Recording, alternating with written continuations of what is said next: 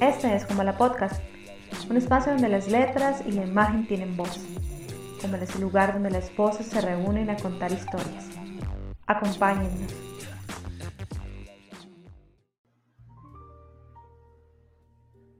Bienvenidos a este el primer capítulo de Como a la podcast. Mi nombre es Carol Díaz y me encuentro acompañada de Jorge Sánchez, que nos habla desde Bogotá. Hola Jorge, ¿cómo estás? Hola Carol, bien, estoy aquí disfrutando un poco del sol que ha salido en la capital, pero igual con un poco de frío. ¿Y tú cómo vas allá en Cali?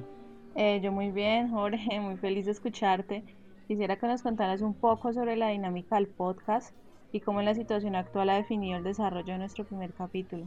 Sí, es muy sencillo. Lo que vamos a hacer ahora es tratar un tema en específico a través de, de un par de cuentos y de un par de películas. Y el tema que hemos elegido para esta ocasión, para iniciar nuestro podcast, es la pandemia. ¿Nos podrías contar un poquito más de eso? Sí, la elección fue pensando en la situación que nos ha servido para acercarnos a nosotros mismos y entender la importancia pues, de valorar esas pequeñas cosas y darnos cuenta que la literatura y el cine es un reflejo de lo que sucede en la sociedad. Entonces, empezando por eso, decidimos empezar este nuevo proyecto, elegir películas canónicas así como textos de, la actualidad o textos antiguos que nos va a servir para eh, hacer esa reflexión, ese, ese pensamiento acerca de, de esta coyuntura. Y más allá de eso, ¿cómo te ha tratado a ti toda esta situación? Como te dije, ha sido como una experiencia extraña, un sinsabor, porque pues nos damos cuenta que a fin de cuentas somos mortales, esa situación es, un, es una advertencia sobre nuestro accionar en el mundo, sobre cómo el ser humano se, se, está destruyendo a sí mismo y sobre todo sobre la importancia de cuidarnos como sociedad y como especie. Todos tenemos responsabilidad sobre nosotros mismos y sobre los demás también. Sí, tienes mucha razón. Esta pandemia nos ha dejado esa lección, la de cuidarnos a todos, la de tener un pensamiento mucho más colectivo y dejar a lado tanto individualismo que en ciertos ámbitos es lícito, pero ahora mismo con todo lo que estamos viviendo sería mejor si pensáramos más en nosotros como comunidad y no tanto como individuos. Además, los cuentos que hemos elegido y que se han elegido sin ninguna pretensión eh, nos han hecho reflexionar acerca de la situación actual que estamos viviendo, de nosotros como personas envueltas en esta situación y como vos decís, en sociedad, en ese ámbito que a veces dejamos a un lado por estar concentrados en en otras cosas de nuestra vida cotidiana, pero que es tan importante. Y yo creo que es necesario regresar sobre aquellas películas y, series y toda la filmografía que nos va guiando y dando cuenta, como lo dije con anterioridad, de esas pequeñas cosas que no nos damos cuenta y sobre todo como una especie de análisis para mirar hacia dónde nos dirigimos también. Además, el mundo de la literatura y del cine o del arte en general son un reflejo muy interesante de, de las situaciones actuales que estamos viviendo y de todas las situaciones que vamos a vivir a lo largo de la vida y textos tan, tan alejados de nosotros en el tiempo pueden ahora hablarnos directamente, lo cual nos parece, e iniciando este proyecto, hemos caído en cuenta de ellos, que estos textos de hace 200, 300 años pueden aún hablarnos directamente y enseñarnos muchas cosas. Bueno, Carol, y ya expuesto esta primera parte, ¿qué tal si comenzamos a desarrollar los temas?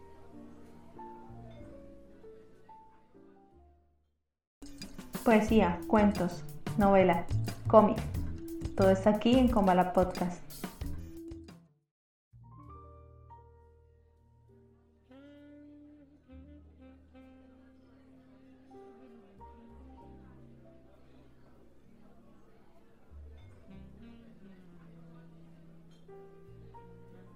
Bueno, Carlos, como decía, vamos a tratar ambos cuentos viéndolos desde la perspectiva de la pandemia, que es el primer tema que tenemos para este programa, pues decidimos escoger ese tema por, no sé si explicarlo más de lo obvio, pero la pandemia ha modificado nuestro estilo de vida, nuestra forma de comportarnos con los otros, la forma de comportarnos con el mundo y creímos pertinente escoger obras donde se tratara de alguna u otra manera el tema de la pandemia. Claro, sí, hay que, desde el cine, desde la literatura, vamos a abordar el tema de la pandemia, eh, analizando otros subtemas que van surgiendo en el camino. Por ejemplo, yo escogí, y en esto quiero aclararlo antes que nada, la, la escogencia de las obras eh, fue, una, fue de una manera arbitraria. Ninguno de los dos se puso de acuerdo y como verán, ambas obras son relativamente disímiles entre sí, pero a medida que vamos hablando vamos encontrando algunas similitudes interesantes que llegaron a nosotros casi sin, sin esperarlo, sin buscarlo. Bueno, la primera obra, la obra que yo escogí, se llama Zombie de Chad Palahniuk. El contexto de esa historia es una, por decirlo así, una epidemia de lobotomizaciones que ocurre en un, en un salón de clases de una escuela de clase media en los Estados Unidos. Lo que pasa aquí es que los muchachos, y esto lo recalca el, el autor, son los mejores de, de su colegio, la mejor clase del colegio, y se dan cuenta que la perspectiva que hay al futuro es casi nula, que no, no les espera nada, que la vida adulta realmente no les va a brindar nada y lo único que, que pueden esperar de ellas son trabajo mal pagado, relaciones fallidas, cosas que a la larga no los van a hacer feliz, sino que los van a hacer sufrir. Entonces ellos deciden tomando un desfibrilador, que se supone que en, la, que, en esa escuela, al menos en el contexto del, del cuento, los desfibriladores están en todas partes. Lo que lo hacen los muchachos es cada uno se pone un cátodo en la cabeza y, y se desfibrila la, el cerebro esto hace que no mueran, sino que se queden en una especie de entre el ser y el ser, entre la persona, entre comillas, normal y la persona con discapacidad. De esa manera, eh, los muchachos pueden vivir una vida sin preocupaciones, donde van a ser atendidos, donde nadie les va a exigir nada, donde no tienen que preocuparse por una pareja, por unos hijos, por un trabajo. Y esto se vuelve, bueno, una epidemia donde el protagonista principal lo está viendo todo, porque él es uno de los alumnos, y todo el cuento nos va llevando por las decisiones de este muchacho entre realizarse la lobotomía o seguir con su vida normal y enfrentarse a la vida. Entonces ese es el primer cuento, Zombie de Chapalani. Listo. Entonces por mi parte elegí La Máscara de la Muerte Roja, un texto escrito por Edgar Allan Poe, como dije anteriormente. Y como la literatura nos permite viajar y nos permite conocer sin fin de lugares, espero que, que este no lo conozcamos porque es terrible. Pero bueno, el, la historia surge o tiene lugar en una abadía. Nos encontramos entonces todos dentro de, una abadía. El, el príncipe próspero nos ha invitado junto a otros miles de nobles con el fin de refugiarnos en ese lugar eh, para escapar de la muerte roja. La muerte roja es una, una, plaga terrible, una pandemia terrible que afecta al mundo con dolores muy agudos, mareos repetidos, una deformación prácticamente del cuerpo y nos ha invitado a ese lugar para refugiarnos de, de la pandemia. Pero una noche, tras seis meses de aislamiento, el príncipe próspero tiene una idea de realizar un baile de máscaras para entretenernos y ocurre esa, esa fiesta en las siete habitaciones que esas siete habitaciones tienen distintos colores, decoradas, iluminadas. Entonces la fiesta es una de una riqueza visual grandísima, donde todos usan trajes muy elegantes, todos usamos trajes muy elegantes, máscaras muy llamativas, pero siempre ocurre que hay un toque casi tétrico, que es un reloj muy grande que da la hora y cuyos sonidos, ¿cómo decirlo?, transmiten un terror profundo. Entonces, en medio de ese baile, las 12 de la noche, cuando todos estamos felices y contentos, tratando de olvidar lo que está pasando allá afuera, el reloj da las 12. Y en esas 12 aparece un cuerpo eh, que se esconde dentro de un manto, dentro de una especie como de sudario, y ese sudario está con sangre, dando muestra de que esa persona lleva la enfermedad. Y ese insulto porque es un insulto para el príncipe próspero ver a esa persona que entró sin ser invitada, que trajo la muerte en ese lugar donde se supone que todos tenían que olvidarlo. El príncipe próspero decide enfrentarse a esa persona, pero en un principio le pide a las demás personas que vayamos tras ella, que eso, no puede ocurrir acá, pero nadie, ninguno de nosotros nos atrevemos porque sabemos que si la tocamos también vamos a morir. Entonces el príncipe toma un puñal y pretende matarla, pero cuando se acerca muere. Cuando él muere, empezamos a morir todos. Pues ha llegado la muerte a esta abadía. El cuento tiene una, una, anécdota personal que fue el primer cuento de, bueno, el primer, uno de los primeros cuentos en mi vida que me leí completo y que me ocasionó pesadillas de porque después leí la, la obra de Poe y Poe realmente no, no es un, un, autor de terror puro y duro como los estilos son otros o como mucha gente le, le quiere endilgar, sino que Poe tiene un, un, estilo de terror mucho más pausado, mucho más quieto, mucho más depresivo. Pero en La Máscara de la Muerte Roja hay muerte, hay sangre, hay miedo profundo. Y cuando era niño, cuando lo leí por primera vez con 12, 11 años, sufrí pesadillas. Realmente sufrí pesadillas de, de una persona así llena de, mortajas que me esperaba, me esperaba y me perseguía. Así que, no sé, este cuento es muy interesante, sobre todo viéndolo desde la perspectiva de la pandemia. ¿No te parece? Sobre todo porque algo muy parecido nos está pasando a todos. nos hemos encerrado como para desligarnos de la situación que está viviendo el mundo entero y ahí desde nuestra, de nuestra casa, desde, nuestra, desde nuestros hogares, con el sucedáneo que significa las redes sociales, internet, las series, las películas, bueno, y todas esas cosas que se inventaron para distraernos. Estamos como un poco poniéndonos una máscara para no, para no mirar, para no ver lo que en realidad está pasando. Estoy de acuerdo contigo, la, la cuarentena nos lleva, y lo vemos en el, en el texto de Pon, una especie de individualismo, donde el otro es la muerte, donde el otro carga la muerte. Entonces tenemos que encerrarnos y desde nuestro encierro suenan esos campanazos de ese reloj tétrico que con las horas nos recuerda que estamos anclados a un fin y que somos mortales. Entonces eh, nos encerramos y a medida que pasa el tiempo ocurren más y más desgracias, damos a la cuenta de que nuestras estructuras donde habíamos puesto esa fe se están derrumbando y entramos en pánico. Entonces creo que uno de los elementos más importantes que aparece en ambas obras es esa incertidumbre, ¿no? Sí, tienes mucha razón. Y quiero detenerme un momento para en el reloj que pone Po en el cuento, porque en el cuento todo es fiesta, todo es alegría, hasta que cada hora el reloj suena sus campanadas y como que le recuerda a las personas, a los asistentes del baile de máscaras y a nosotros como lectores, que pese a todo, pese al, a los trajes, todo el holgorio que se vive, no queda nada. El tiempo va a llegar y el tiempo te va a matar. Como en efecto llega la muerte roja después de la medianoche. Poco a poco, poco a poco nos va llevando y eso, eso, ah, eso es algo muy interesante de este cuento y también como vos decís, las estructuras que creíamos fijas en esta pandemia se van derrumbando. Ahí está, ahí está el príncipe que, que, supone que debe cuidar a su pueblo y no, lo que hace es encerrarse en su castillo, traer a sus amigos, hacer una fiesta y olvidarse de lo demás, que el mundo entero se pudra, que el mundo entero se muera, porque solo importo yo, solo importa el individuo, solo importa la persona y los demás no valen para nada. Algo que lo podemos contraponer con el cuento de Palanius, donde los muchachos solo se fijan en su placer eh, inmediato, donde se hacen la lobotomía y se quedan para siempre como si fueran niños, sin preocupaciones, sin responsabilidades, sin hacerse cargo de sus, de sus acciones, solo pensando en el yo, en, el en, lo inmediato y no viendo un futuro, no viendo, no viendo más allá del futuro inmediato, bueno, que están viviendo. Sí, yo también estoy de acuerdo contigo y creo que descubrir ese, ese sinsentido y ahondar en esa búsqueda de placer eh, no es más que un síntoma de esa necesidad de olvidar la realidad, de desconectarse de esa realidad que es tan cruel y tan dura. Entonces, eso mismo ocurre en ambos textos, ¿no? se encuentran como en una especie de, de, muros de cristal que se han roto. En el caso de Poe, eh, la muerte está afuera, pero la muerte también entra.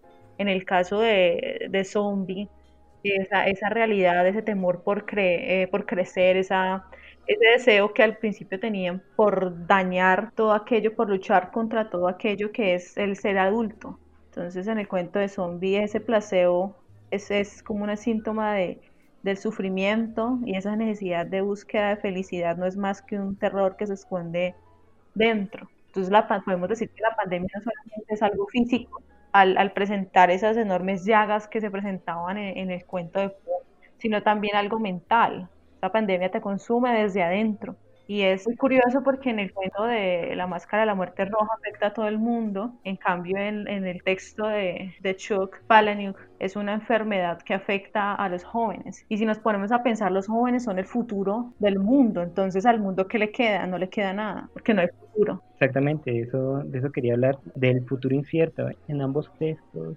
aunque tratados de diferente manera, el futuro se presenta como casi como si fuera un enemigo. Porque, por ejemplo, en el, el príncipe próspero siente mucho miedo hacia la muerte roja, hacia ese futuro que puede venir y a la larga lo termina atrapando. Y los muchachos del cuento de zombie sienten un miedo terrible sobre las decisiones que van a tomar más adelante, sobre el futuro que les espera, sobre ese, esa carga que van a tener que llevar siempre al dejar el instituto y seguir adelante, como dice el autor, con los 10.000 realities, con las 10.000 celebridades, aprendiendo de cosas que no les importa para nada, viviendo con una persona que a la larga no les va a interesar, un desasosiego que en menor o mayor medida todos hemos vivido en alguna época de nuestra vida y que se presenta aquí como un absoluto, como Atlas cargando al mundo, que el mundo te está, te está acabando, está acabando contigo y, y el futuro no existe prácticamente, el futuro simplemente es algo que se debe evadir, sea algo que uno, en lo que es mejor no pensar, que lo hace transformarse a uno. Por ejemplo, en el,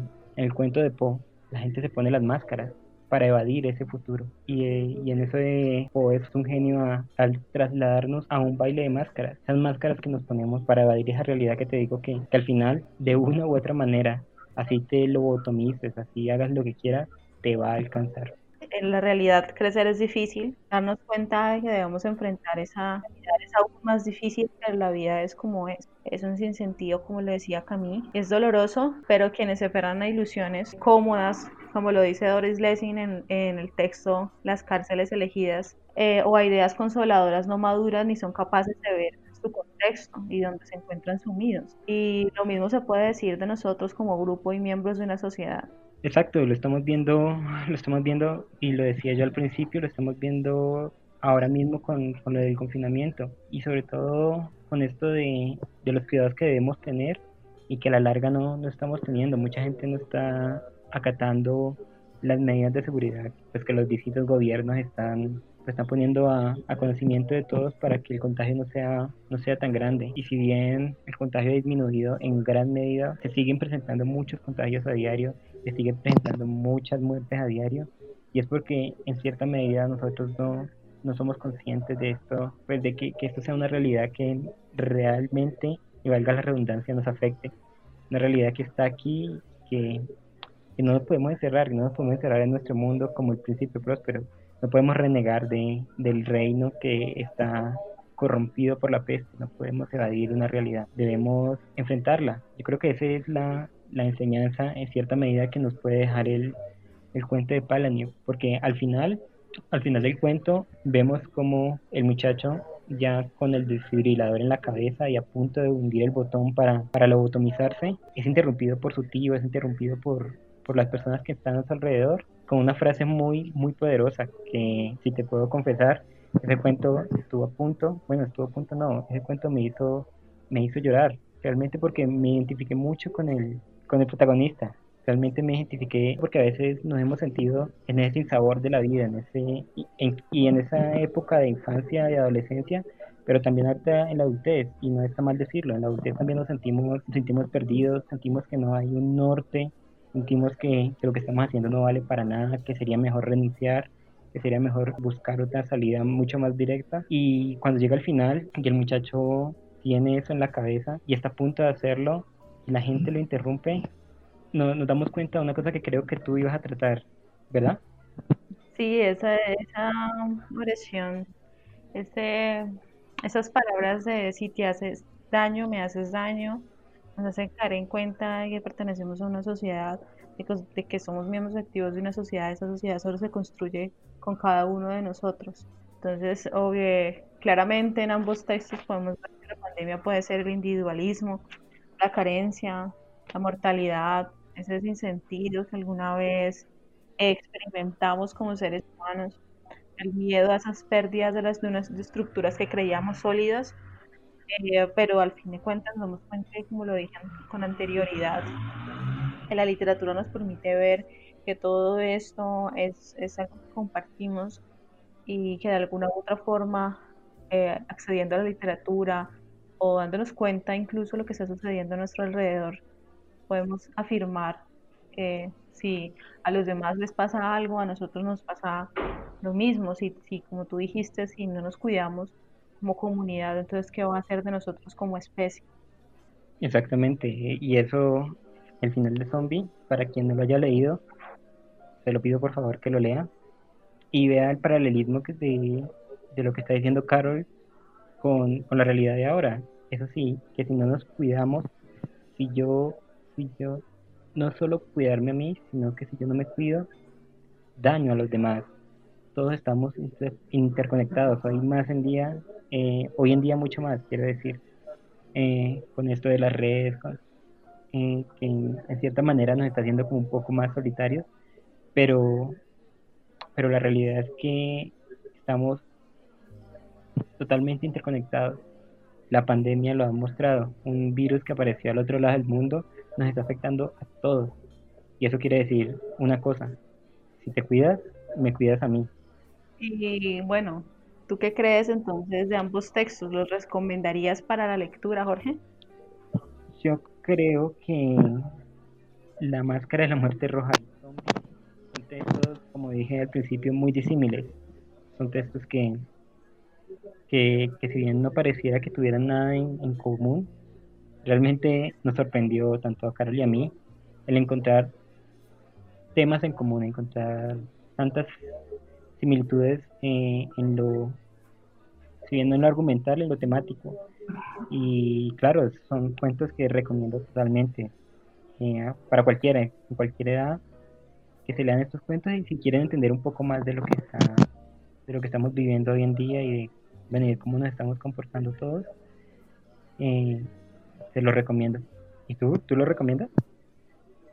Totalmente. Al inicio, como, como tú lo decías, eh, al inicio de la primera lectura, textos totalmente diferentes, pero al darnos cuenta que también ese terror que ambos, que todos los personajes pasaban tanto en el contexto de Poe como en el texto de Palaniuk, sienten ese terror por morir al final de cuentas la muerte es algo que nos va a acompañar siempre.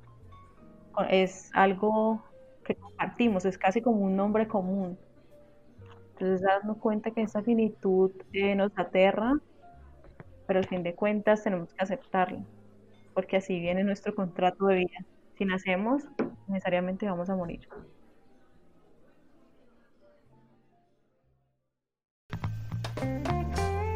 Películas, series, cortometrajes, videos musicales.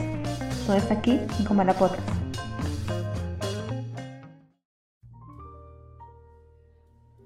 Bueno, y ahora en nuestro segundo segmento vamos a tratar el tema de la pandemia a través del cine, de dos películas que también nos pasó lo mismo que con, los cuentos que escogimos, nos parecieron disímiles entre sí. Eh, la primera vez que, que hablamos de ellos, pero que poco a poco fuimos encontrando algunas similitudes muy interesantes. ¿De qué película se trata, Carol? Vamos a, tratar dos, dos, películas canónicas, eh, Los Hijos del Hombre, dirigida por Alfonso Cuarón, y Soy Leyenda. Sí, en, Soy Leyenda, por ejemplo, Soy Leyenda es una, es una película que creo que hizo parte de la infancia de muchos de nosotros, ya sea de una manera o de otra. No sé si a ti te pasó lo mismo. Claro, sí, fue una, una película que nos abrió los ojos para introducirnos en el mundo de la ciencia ficción y, eh, al fin descubrir que también que muchas películas pues se basaban en libros y eso nos llevó a investigar, a hacer una, investigación más exhaustiva sobre el tema.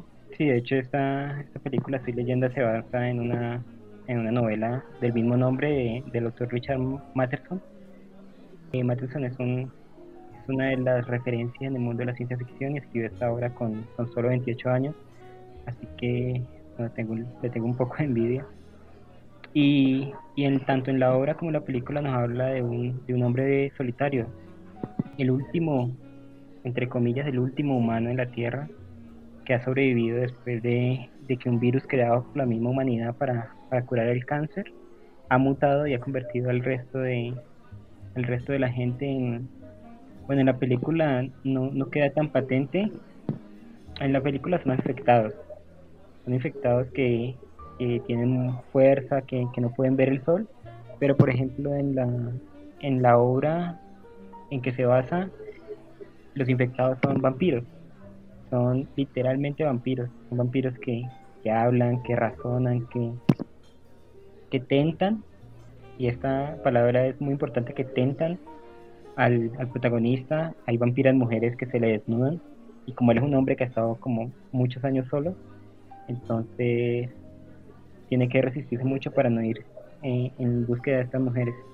Pero bueno, centrándonos en, la película, pues es protagonizada por Will Smith, que es un actor que, que lo hace bastante bien. Y está acompañado por, por un perro, por una perrita.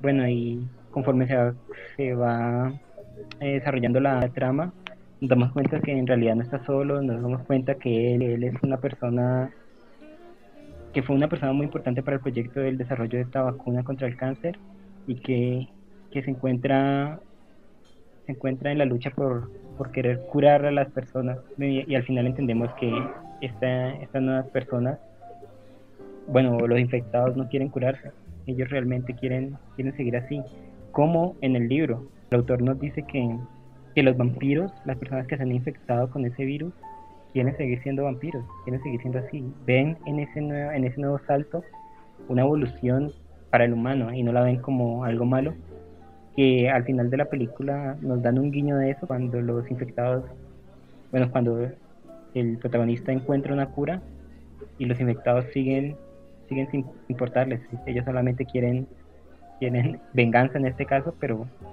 pero bueno, es una contraposición interesante entre la obra literaria y la obra de cinematográfica. Por mi parte, elegí Los Hijos del Hombre. Entonces nos situamos en el año 2027. No hay no nacen bebés, las mujeres o los hombres eh, son infértiles y no se puede procrear. Entonces la sociedad está casi inexistente y reina una especie de, caos. Nos presentan a Teo, es activista radical que es contactado por Julian, que es su ex esposa, para que proteja a una, a una mujer. Resulta que esta mujer es refugiada y en, en un país donde se persiguen a los refugiados pues ella corre peligro. No, al principio Teo no entiende muy bien por qué razón tiene que ayudarla a salir de ese lugar. Eh, después se da cuenta que después de 18 años ha ocurrido una especie de milagro y es que ella se encuentra en embarazo.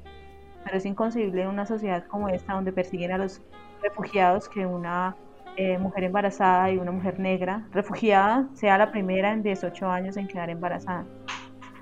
Entonces, en cielo y tierra, Teo busca la manera de protegerla y llevarla a un barco llamado El Mañana. Eh, pero en ese camino se encuentra con diferentes bandos que solo busca utilizar a ese bebé y a esa mujer para su conveniencia. Una excelente película, Los Hijos del Hombre, una de mis favoritas realmente. Y, y también una película que nos brinda múltiples lecturas, no solo, no, no, no solo la historia que nos está contando, sino pues todo su contexto, lo que vemos fuera de, del plano principal siempre la película nos está contando como dos historias a la vez. La historia del protagonista, de Teo, y la historia de, o si bien los refugiados, o si bien eh, la infertilidad, o si bien el desboronamiento de la sociedad a raíz de esto último. Entonces es una película que aquel que no la haya visto o que la haya visto hace mucho tiempo, nuestro consejo es que la revisite y bueno, y que la disfrute totalmente.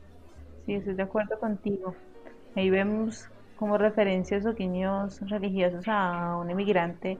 Es como una especie de María que le muestra a Teo su milagro, que es quedar embarazada, y se lo muestra eh, no como un, haciendo una especie de guiño a la parte religiosa, se lo muestra dentro de un establo. Entonces ella va a parir para salvar al mundo y todos aquellos creyentes, entre comillas, que son sus discípulos, que son aquellos que lo cuidan, pretenden usarlos para fines políticos pero queda claro que pues, el, primer ser humano después de 18 años es simplemente un bebé y su inicio será el cambio a un futuro donde ese, ese mundo desbaratado y sin orden eh, va a tener como un camino para, para poder salvarse de alguna u otra manera. Hay una, una frase muy, muy llamativa donde Teo le pregunta o le dice o, o la enfermera le cuenta, porque hay una enfermera que la cuida y le cuenta que, que ya vio el inicio de esta pandemia que es el, la infertilidad. Y él le dice, tuviste el inicio, pero también vas a ver el final. Entonces da, es una muestra de una esperanza que si bien es un poquito tardía, va a llegar. En Soy leyenda también eh, sucede lo mismo, hay una pandemia y se busca curar esa enfermedad, pero en este caso se, se crea una, una, una enfermedad peor y este protagonista se queda en la zona cero sabiendo que, que él de alguna u otra forma va a ayudar a, que los humanos se vuelvan a encaminarse y a lograr, esa redención y esa solución a ese gran problema que es esta enfermedad. y todo, mira que todo de alguna u otra manera nos conlleva a la sangre, ¿no? A la sangre como nacimiento, como esperanza. Al final, en ambos casos, esa sangre que crea al bebé, al primer bebé después de 18 años, y es la misma sangre que da esta solución a esa pandemia tan terrible en Soy Leyenda, eh, la solución para dar a esa, ese fin a esa enfermedad. Sí, pero yo creo que también la sangre está esas dos lecturas, ¿no? La sangre como, como la salvación, como la esperanza, porque al final de Soy Leyenda lo que le da el protagonista a, a la muchacha es un frasco, de sangre en eh, donde está la, la, cura. Y hay una escena en, en Hijos del Hombre donde después de tener el hijo vemos que hay mucha sangre. Entonces, claro, la sangre que es el nacimiento y la sangre que es la esperanza, pero también la otra parte, por ejemplo, en Soy Leyenda, donde la sangre es, entre comillas, el enemigo, es la forma en que nos contagiamos. Y en eh, Hijos del Hombre, la sangre que se derrama por una, ya sea por, por una ideología, ya sea por conservar los valores tradicionales, como el gobierno lo hace en la película, eh, es esta, esta forma de que la sangre, si bien es la salvación, también puede ser un síntoma de la desgracia al fin, una de las escenas finales de, del Hijo del Hombre es realmente sangrienta. Muere uno aquí, muere otro allá, muere otro acá. Por casualidad, yo estuve leyendo, revisando un texto que hace mucho no leía, que se llama Las cárceles elegidas de Dory Lessing. Y, y esta mujer nos dice, bueno, la cito a ella, dice, todo este asunto de la sangre se remota, desde luego, al sacrificio ritual, a los miles de años durante los cuales los sacerdotes cortaron el cuello, primero de seres humanos, luego de animales, para que corriera sangre y se aplacara alguna deidad salvaje. ¿Tú cuál crees, Jorge, que podría ser esa deidad salvaje que se encuentra en ambas películas? Una deidad salvaje. Sí, me coges así de, de repente y de la nada, pero sí, yo creo que es la muerte. ¿No te parece? Sí, esa deidad salvaje que le, de alguna u otra manera rinden culto. En ambas películas se ve, ¿no? Eh, ese, ese culto en, en, los hijos del hombre, de donde se matan unos a otros sin ton ni son, y esa, y esa muerte que también corre o se encuentra tan, tan, entre comillas, y parece ridículo viva dentro de esa ciudad, que es un caos, dentro de ese mundo que es un caos en, Soy Leyenda. Eh, Soy Leyenda literalmente es una ciudad llena de muertos, es una ciudad llena de, de fantasmas entonces, sí, imagino que esa es la deidad a la que, a la que hace referencia, esa, muerte que es como en, como en los cuentos de que vimos anteriormente, es omnipresente y que de alguna u otra manera eh, nos va a agarrar inevitablemente, pero con la que nuestros protagonistas en, en cada una de, las obras que estamos analizando eh, luchan. Es una, una lucha constante contra, contra la muerte, contra la pérdida, contra el, contra la extinción en, Soy Leyenda y en, y en Los Hijos del Hombre. Sí, parece como si el ser humano eh, supiera hacia dónde se dirige y aún así corre desbocado. Es verdad. ¿Y no te parece que ambas obras son, bueno, en primera, en primera, en primera medida uno puede ver que ambas obras son un poco pesimistas? En primera medida, quiero decir. Como lo dije con la anterioridad, el mundo está destinado a una desaparición o hay una enfermedad y al fin de cuentas esa pandemia somos nosotros mismos que nos estamos autodestruyendo. Bueno, pero pese a esa, ese pesimismo que podemos ver en ambas películas, al principio al menos, porque llega un punto en que Soy Leyenda uno cree que, que la situación va a superar al, al protagonista y se muere, se muere el perro que lo acompañaba y en Los Hijos del Hombre matan a, a Julia, la, la líder de, del grupo que, iba a salvar a todo el mundo y secuestran a la, a la muchacha embarazada y matan al quien lo estaba ayudando. Bueno, y es una seguidilla de cosas que uno dice, bueno, el mundo no vale para nada y, y se va a acabar. Los mundos de esta película están destinados a acabarse, pero al final está la chispa, la esperanza, el nacimiento de un bebé, la, el encuentro de una cura y uno se da cuenta que pese a que los protagonistas se enfrenten a la muerte y al final sucumben ante ella, eh, el héroe se sacrificó por algo mucho más grande que él, se sacrificó por el futuro de la humanidad en ambos casos. ¿Quién diría? En ambos casos Soy leyenda y en Los Hijos del Hombre, ambos héroes se sacrifican por, por, por salvar a la humanidad a largo plazo. No se interesan por sí mismos, son, son figuras trágicas claramente. Bueno, y se sobreponen a ese a ese mundo tan hostil que los está que cada rato los está empujando y los empuja más y más al desespero.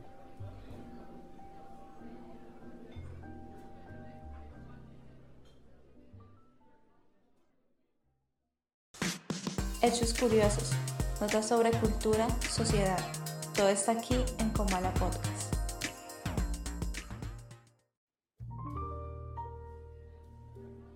Para esta última sesión estuvimos pensando sobre datos curiosos o, acontecimientos random que sucedían la semana y eh, me encontré con un estudio de la Universidad de Yale que decía que aquellas personas que leen más viven un promedio de casi dos años sobre aquellas que no lo hacen, que no tienen el hábito lector. Pues, ¿qué piensas de eso, Jorge? Pues yo tengo mis conflictos con ese tipo de estudios, aunque yo sé que son muy minuciosos y todos, pero no sé de qué tratan cuando dicen que viven más años por encima del promedio o viven de una mejor manera, tienen más salud, porque eh, leer no es una de las actividades más sanas a nivel físico que uno podría hacer.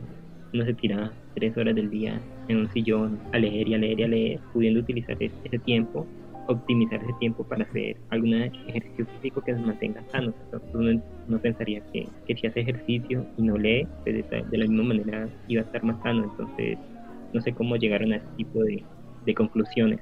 Sí, vos tenés razón. Mira que en el estudio hablan sobre, además que la lectura es una actividad sedentaria eh, y es de cierta manera nociva porque pues no, no nos ejercitamos, no movemos los músculos. Se comprobó que al leer no hacíamos con el, cuerpo en sí ejercicio, pero sí hacíamos con la mente. Nuestras neuronas están súper activas y eso disminuye el estrés y cuando disminuye el estrés permite que muchas de las enfermedades relacionadas con este, este problema eh, desaparecieran. Entonces por eso como que daba más tiempo de vida y una mejor calidad de vida a aquellas personas que eran lectoras. Claro, entiendo. Me imagino que, me imagino no, la otra vez estuve leyendo también que el estrés es una de las principales causas por las que las personas sufren problemas cardiovasculares, problemas de la presión y estas en sí son también una de las principales causas por las que hay muertes cada año. Entonces me imagino que la lectura en ese sentido se vuelve una especie de, de meditación que yo,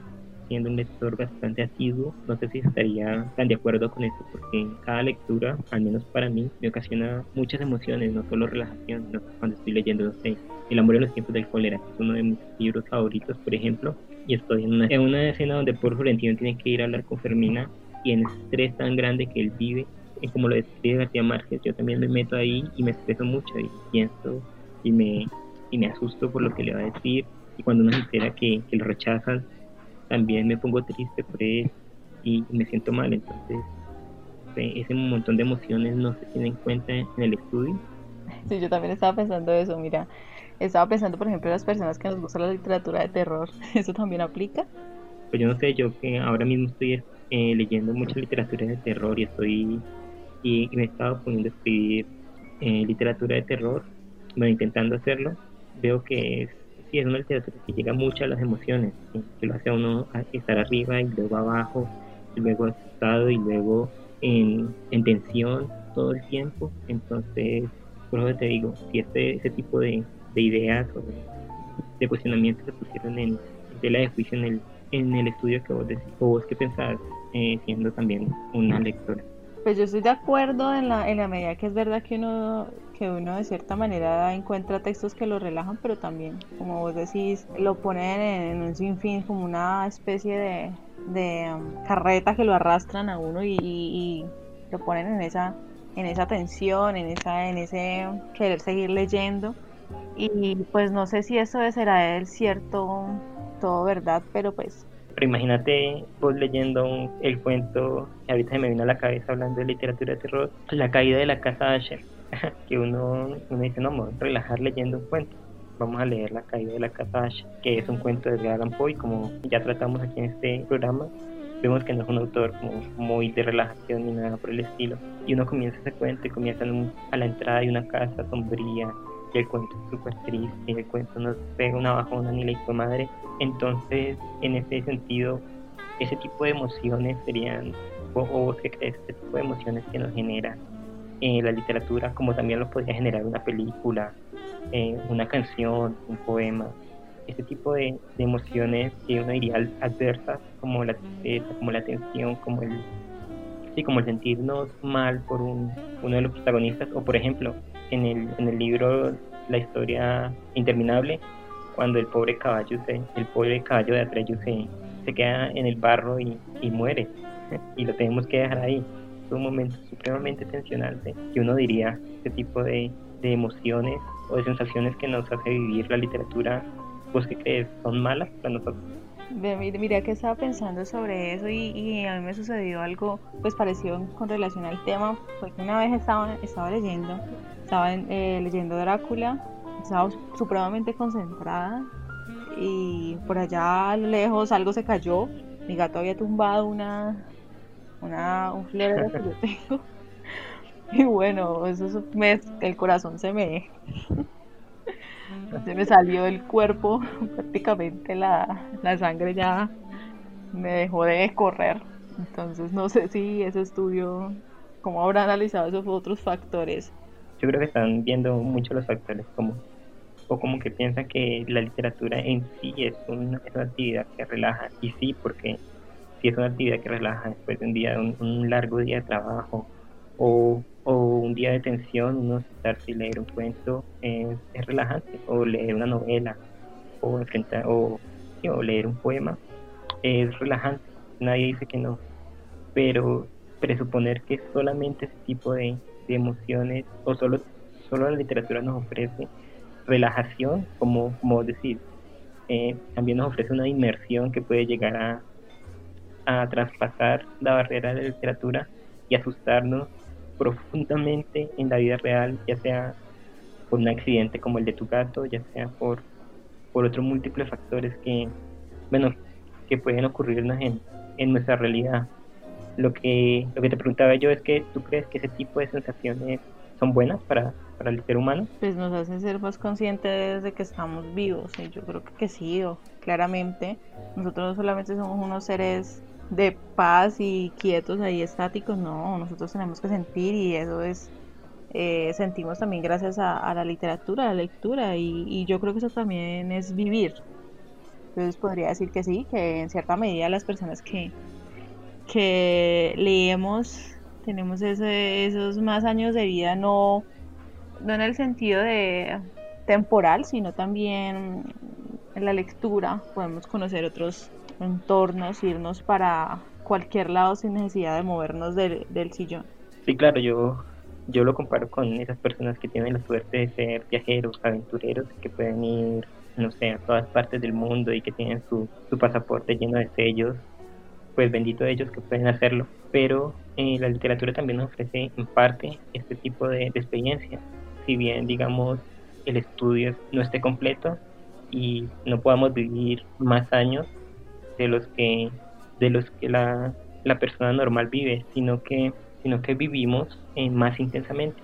Y yo creo que esto se extrapola a cualquier otra cosa. Las personas que hacen o un deporte o que no sé que actúan, las personas que leen en este caso viven más intensamente su vida, aunque digamos no lleguen a los 100 años, sino que lleguen a, a los 60, 70, a los 50, viven más intensamente. Yo creo que eso es lo más lo más importante de todo, vivir intensamente y no esperar vivir más años, porque como en el cuento de, del inmortal de Jorge Luis Borges, al final vivir muchos más años puede convertirse en una carga y no vivirlos como realmente se deben vivir, de forma apasionada, de forma intensa, que es lo que, bueno, al menos en mi opinión, venimos a hacer aquí en, este, en esta vida. Lastimosamente se nos acaba el tiempo. La siguiente semana regresamos con nuestro segundo capítulo. Esta vez el tema central será la muerte. En nuestras redes dejaremos el nombre de las obras literarias y las películas de las que estaremos hablando.